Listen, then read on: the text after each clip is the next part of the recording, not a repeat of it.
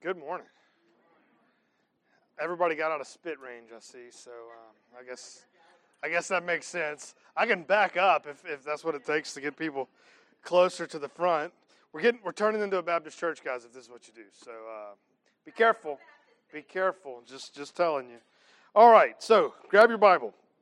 Second Corinthians chapter four. We thank you. Now I feel worse, Scott. I appreciate it. Second Corinthians chapter 4. So, what we have before us this morning is a very fun discussion. And so I hope you came prepared to think about this.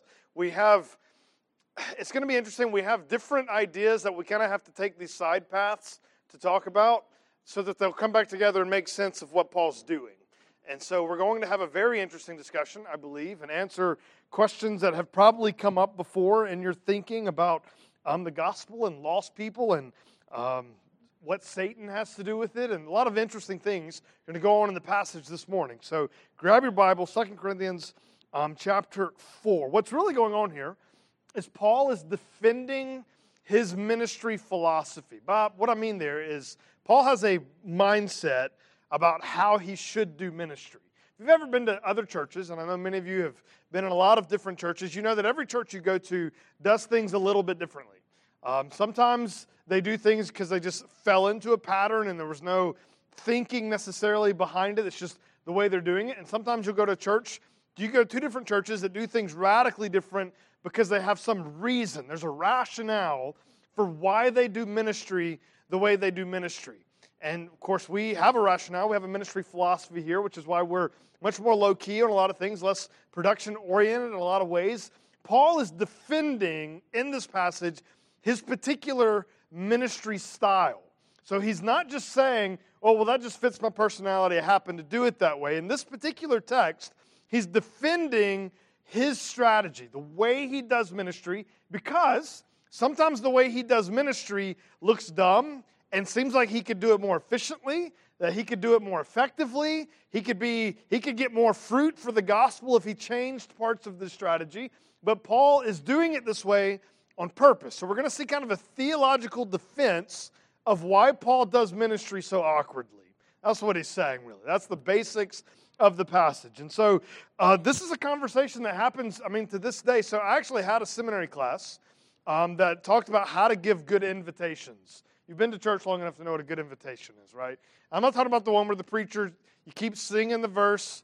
Uh, there was only three verses in this song, and we've sung eight of them, you know, and like we keep going. Like we're not going to end the song until somebody comes down front. And so that's, that's why people in those churches rededicate their lives so often, because if nobody comes down, they'll never leave. And so I can't get resaved because I'm already saved, but I'm gonna I'm gonna rededicate today. Thank you for taking one for the team, brother Susie. I mean, brother, you know, whatever. Like it's just like what in the world is going on? So I actually had a class that talked about this, and so you come up with different methods that make it more fruitful.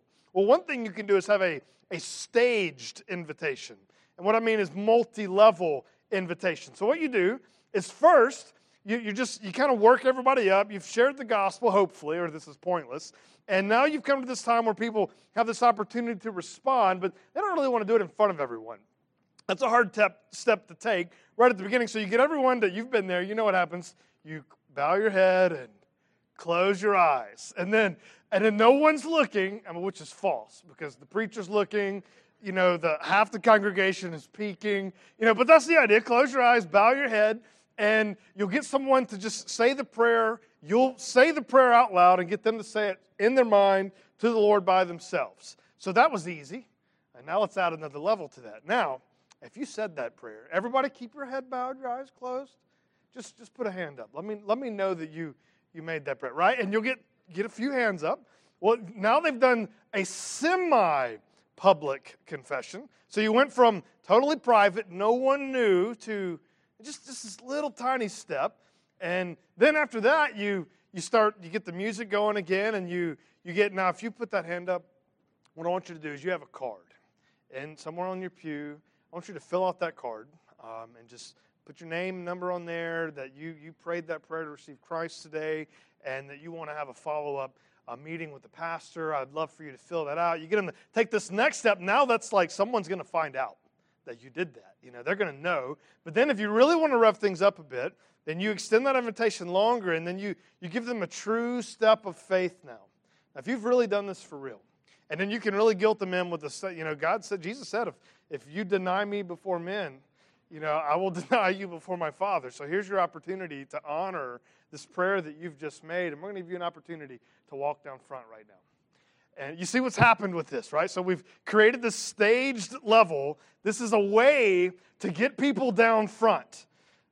But understand that was a way to get people down front, not a way to get people saved. You see what I'm saying? So there's ministry philosophies that come from different backgrounds.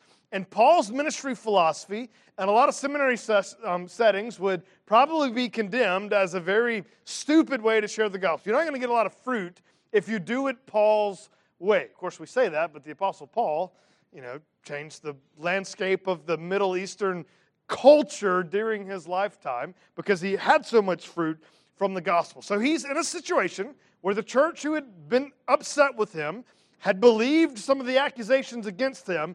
Now they've repented, but Paul's still defending himself, and he's still defending some of the things they were upset about the way he did ministry, because he was awkward at times.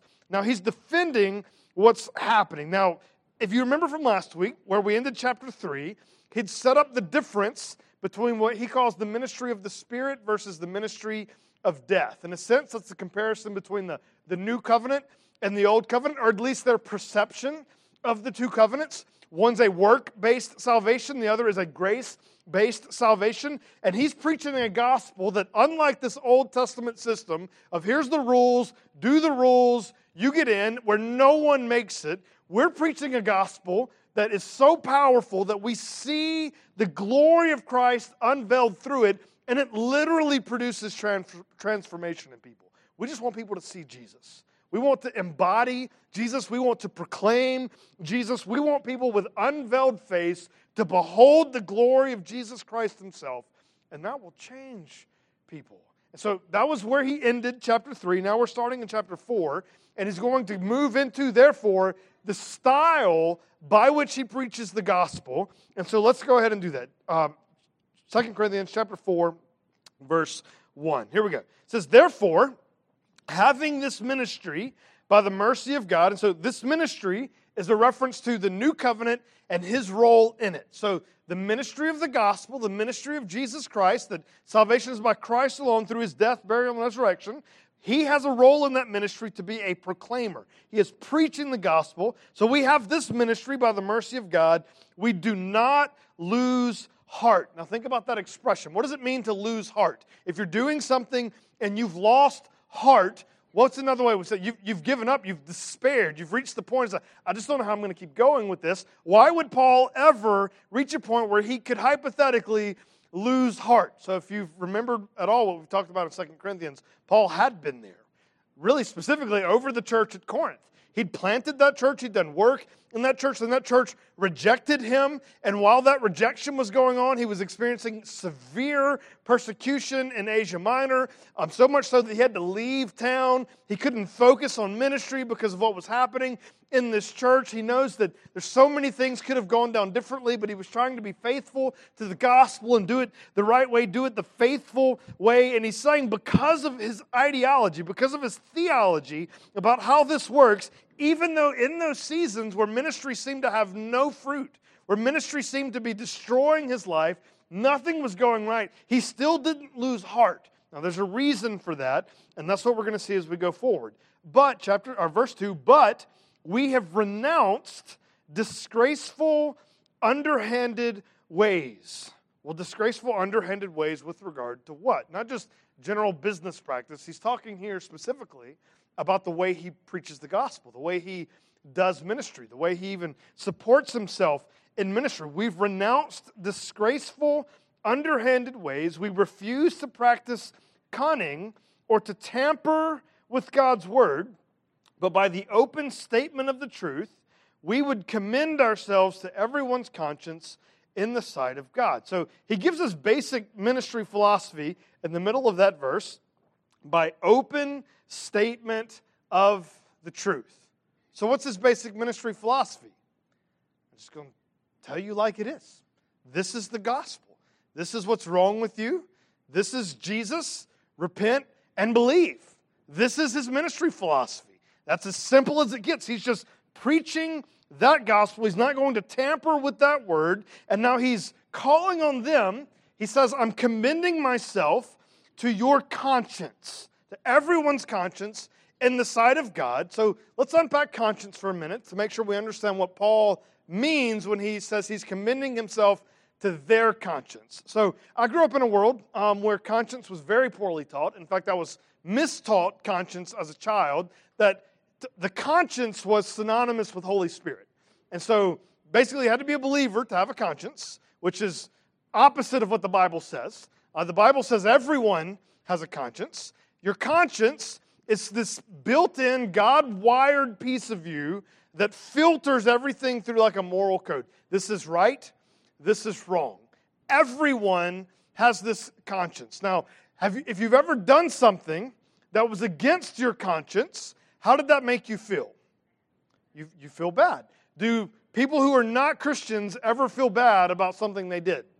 Absolutely, they do. All the time, this happens. It's because they sinned against their conscience. They knew what not to do, or they knew what to do. They did not do it. It wounded their conscience. They feel shame. They feel guilt. There's this inner turmoil that I knew I wasn't supposed to do that, and I did it anyway. That is the built in conscience. Paul talks a lot about this in Romans chapter 2.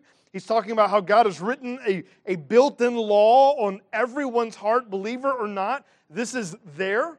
And specifically the Gentiles who didn't have the Word of God is who he's talking about. In that context, everyone has this built in conscience. And so when you lie and you know you're lying, what does your conscience tell you?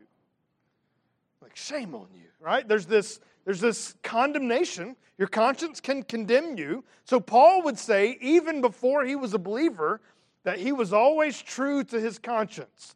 Now, his conscience could be wrong, but it told him this is good, persecuting Christians is good. And if you think persecuting Christians is good and you're going to honor your conscience, what do you do? Well, you persecute Christians. So Paul honored his conscience. He, he was very good about honoring his conscience. If we don't honor our conscience, we break our conscience. We start to sear it. And things that used to not be okay start to be okay now because we've, we've broken it. We've, we've cauterized the edges and it's not living like it should anymore. And so, Paul here, though, is using the idea of conscience in a slightly different sense. So, he's saying, I commend myself to everyone's conscience. So, here's what he's really saying.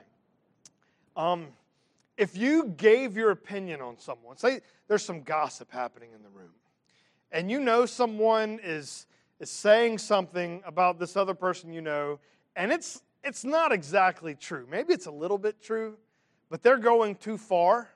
But then, for the sake of, you know, you don't want to be that awkward guy who says something. You roll with it as though it is the truth.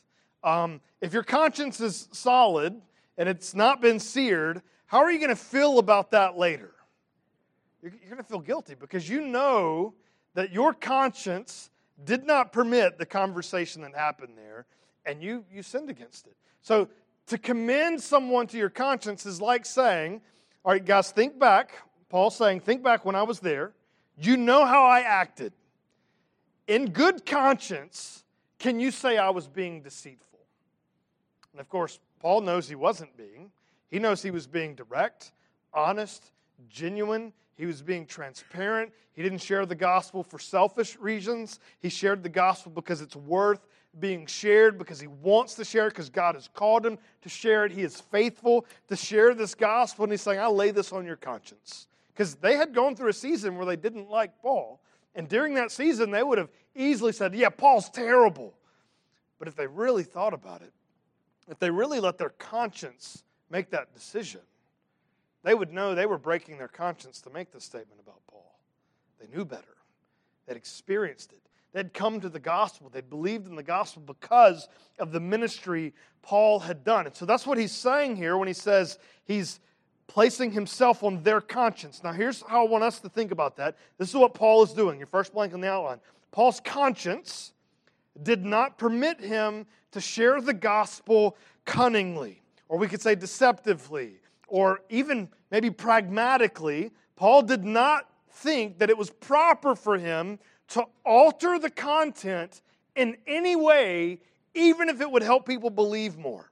It's kind of like saying this you know, people would probably believe in the gospel more if we took out the part where we're evil and sinful and need God's wrath to be appeased.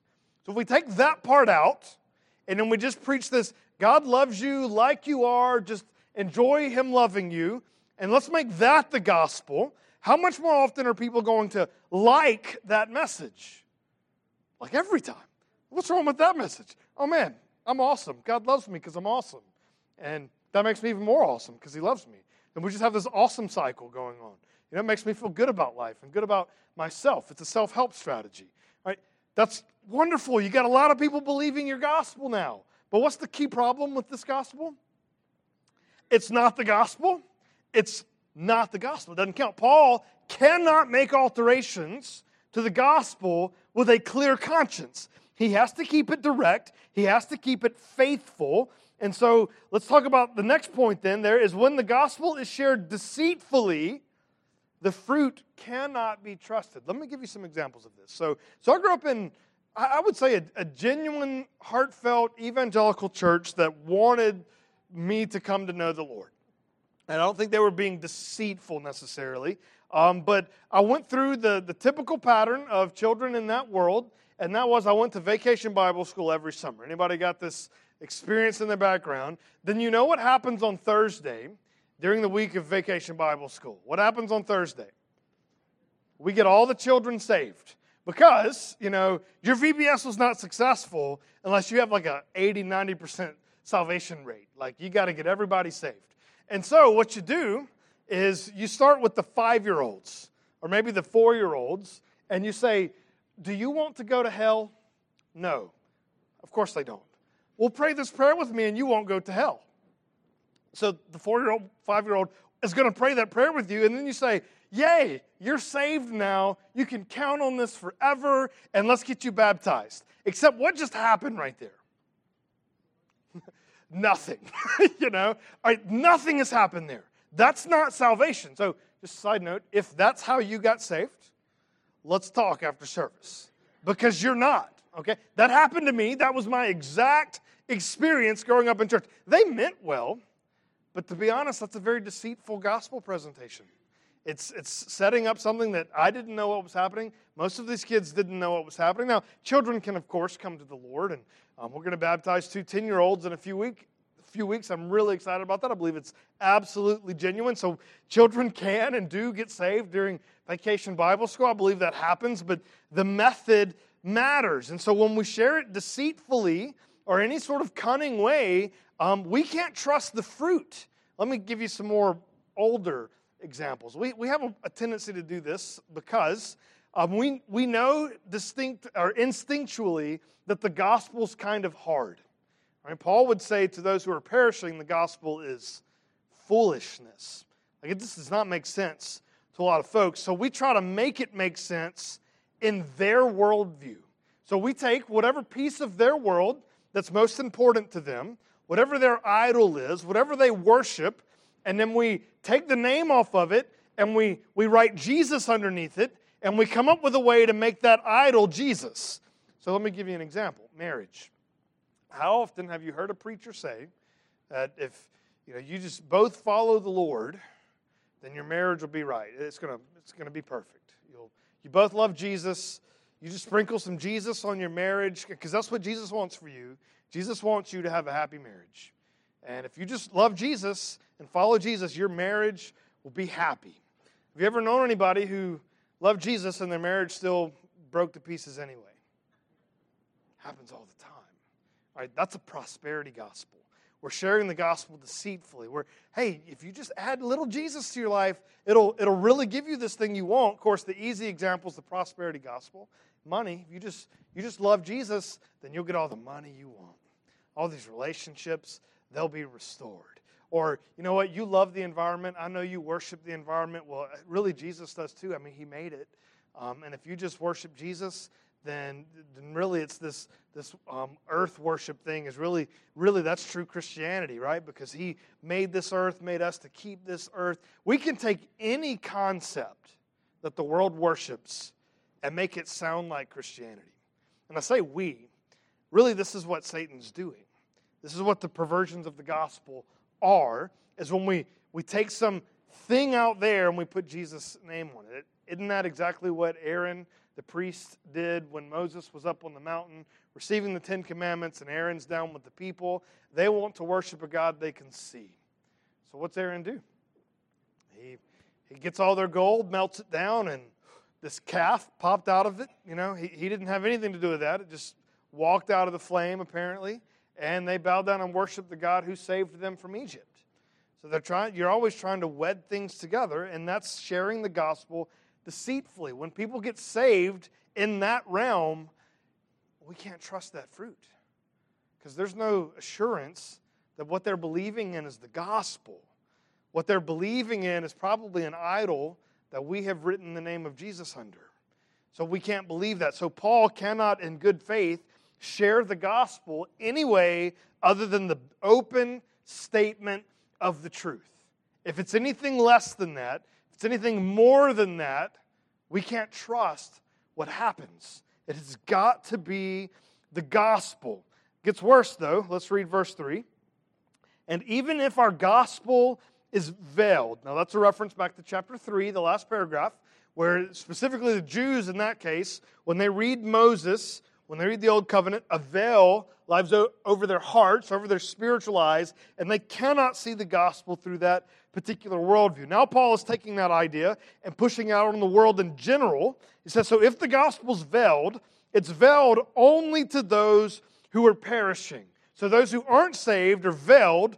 Therefore, those who are saved are not veiled. To be more clear, let's read verse 4. Uh, verse 4. It says, In their case, that is, those who are perishing, those who can't see the gospel, it says, The God of this world has blinded the minds of the unbelievers to keep them from seeing the light of the gospel of the glory of Christ. So the God of this world has blinded the minds of the unbelievers. Now, that's such an interesting expression. The God of this world. If I just asked you a general question, who's God over the world? I mean, your default answer would probably be what? Well, if you read this verse, you know the answer Satan. But uh, that's not how we think about Satan, is it? Who do we think of being the God of the world? We think God. The real God is the God of the world, right? How much of the universe is God God over? All of it, right? Not a trick question. He's God over everything. So we have this expression here that the God of this world, and you should note in your Bible that's a little g, not a big G. We're not talking about Jesus. We're not talking about the Trinity. We're not talking about the Godhead. We're talking about someone else. The God of this world has blinded the minds of the unbelievers. And I think most of you know who this is, but to be clear, we're talking about who? Talking about Satan. God is the Bible calls Satan the God of this world. Paul uses a similar expression in Ephesians chapter 2. And Ephesians chapter 2, he's called the prince of the power of the air. All right, and then just to reinforce this, when Satan tempts Jesus, do you remember one of the temptations? He says, If you bow down and worship me, that what would Satan do for Jesus? You see this world that belongs to me? I'll give you that. Which technically, and uh, we get into the hard stuff because Jesus couldn't sin, but hypothetically, if it did happen, then Satan did have the prerogative to grant that to Jesus, but then Jesus would be worshiping who? Satan. And so, even though Jesus then would get the whole world, he would still be under the influence and authority, dominion of Satan. So, obviously, that's a dumb idea. But Satan, in some sense, is the God of this world. So, what in the world do we mean to say that Satan is the God of this world? We've looked at many scriptures, especially when we're walking through Matthew. If you remember, every time the demons were commanded to do something by Jesus, what did those demons do? They obeyed. When? Immediately. Right? There's no sense in which the demonic world is not immediately submissive to God. Absolute submissiveness. So, in what sense are we saying that Satan is the God of this world, or the prince of the power of the air? We could really say it two different ways. One, we could say that in the curse, when we invited sin as man into the world to live under sin, um, God, in the curse, granted Satan a certain level of influence and authority over us. But there's probably a more helpful way to say it, and that it's every time you sin, you invite Satan's leadership into your life. Have you ever seen someone struggle with a drug addiction? Right, when they struggle with this drug addiction, that drug at first is something they want, but then it's something that they are owned by. Every time they partake, they grant a little more freedom to the idol. And it's really easy to see this in an addiction, but the harsh reality is this is all sin. Works in this exact same way. Every time we sin, every time we walk a little further down the path, every time we offer something on the idol, uh, the altar for an idol, we're going a little deeper into our submission, making God, not the real God, making Satan God over our lives. So he is the God of this world. So Paul has said here that in that case, so those who are perishing, they can't see the gospel because Satan has blinded their minds so that they cannot see the light of the gospel and the glory of Christ. So remember why Paul is saying this. He's connecting this to his ministry philosophy. In other words, Paul's saying, There's nothing I can say or do that's going to help them get it. I just can't do that. I can't make someone who's blind to the gospel understand the gospel and from their vantage point say, you know what? Actually, I guess I, should believe the gospel because that makes the most sense of my worldview. So let's define what we mean by saying Satan has blinded them. Right, so obviously, we're talking spiritual here, but Satan blinds people to the truth of the gospel. I'm going to give you three things I'm through worldview, worship, and wants. So let's unpack each of those. All right, worldview. Um, the other place Paul references Satan in this sort of lingo is Ephesians 2 um, 1 through 3. We see him called the prince of the power of the air. We also see three particular ways that we are living in sin, a state of sinfulness. One is we follow the course of the world. And so when I say worldview here, I'm thinking in terms of world systems, that people engage in world systems. They filter everything through that system. And when you are in that system, the Christian gospel does not make sense. It does not work. You cannot go from a secular worldview to Christianity because you work out the secular worldview and it was really Christianity all along, because it's not. They are opposite things. And when you live in that worldview, the gospel does not make sense. In fact, a lot of deconversion stories among Christians have to do with the fact that they started embracing and walking down a path in a different worldview and they end up in a different religion because the worldview has a lot of influence and power over how you filter everything.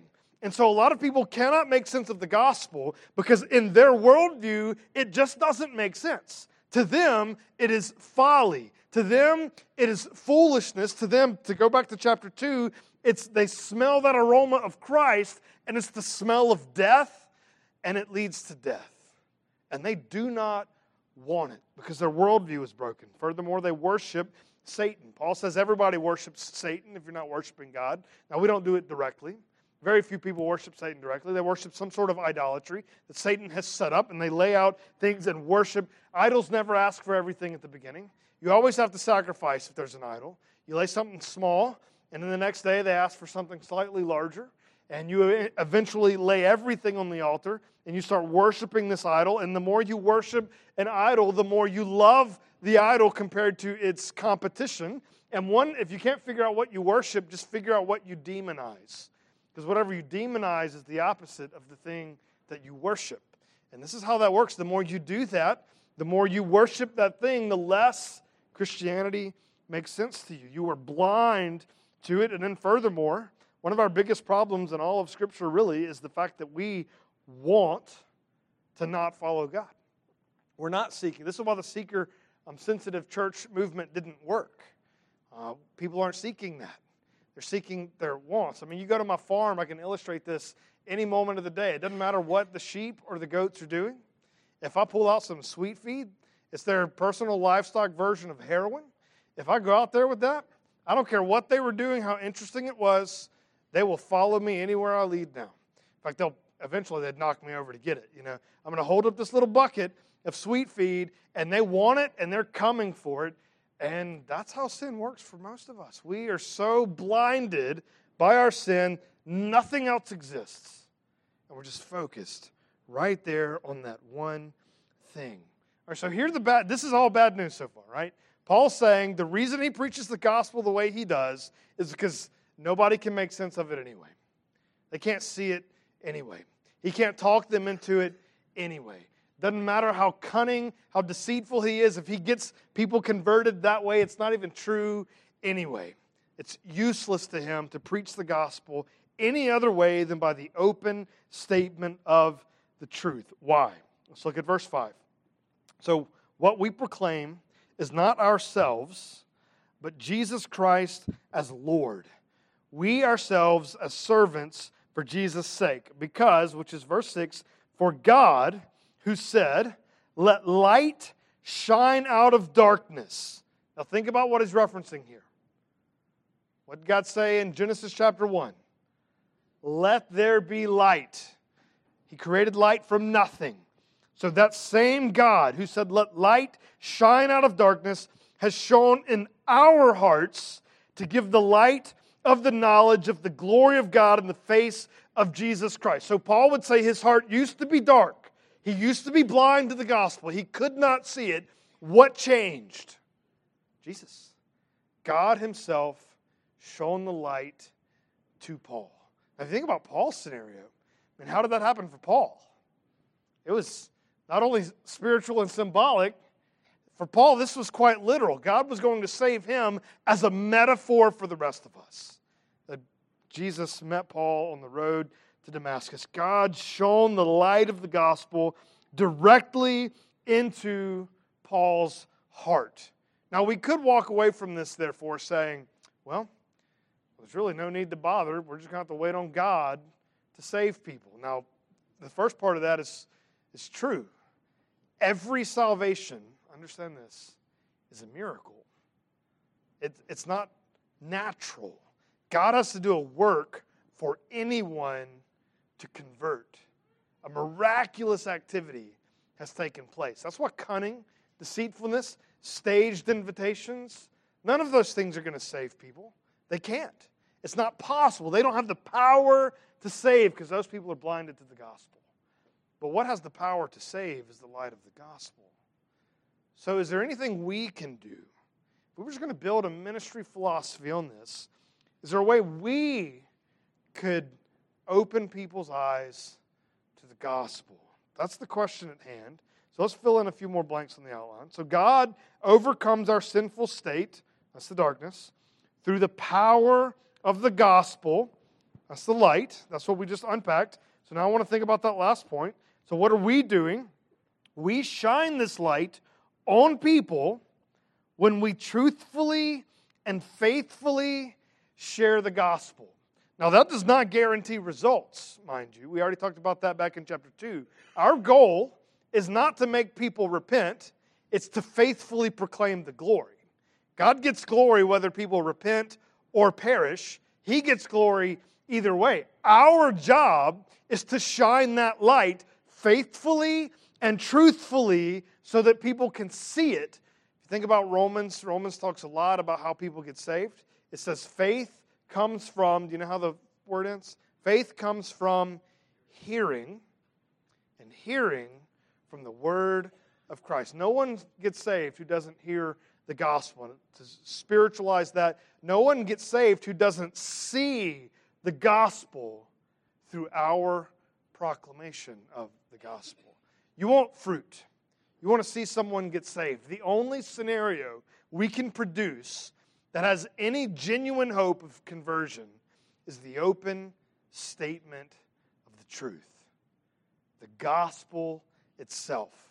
And when we portray the gospel, when people see the glory of God in the gospel, then there is the hope that the veil is lifted. And with unveiled face, they behold the glory of the Son of God Himself and are transformed. That is why our ministry philosophy is what it is. That's why Paul's ministry philosophy was what it was for him. He just wanted to proclaim the gospel so that people could see it. And if they saw the gospel, then there was the hope that God could say, Let the light shine into the darkness, and the glory of the gospel would be revealed.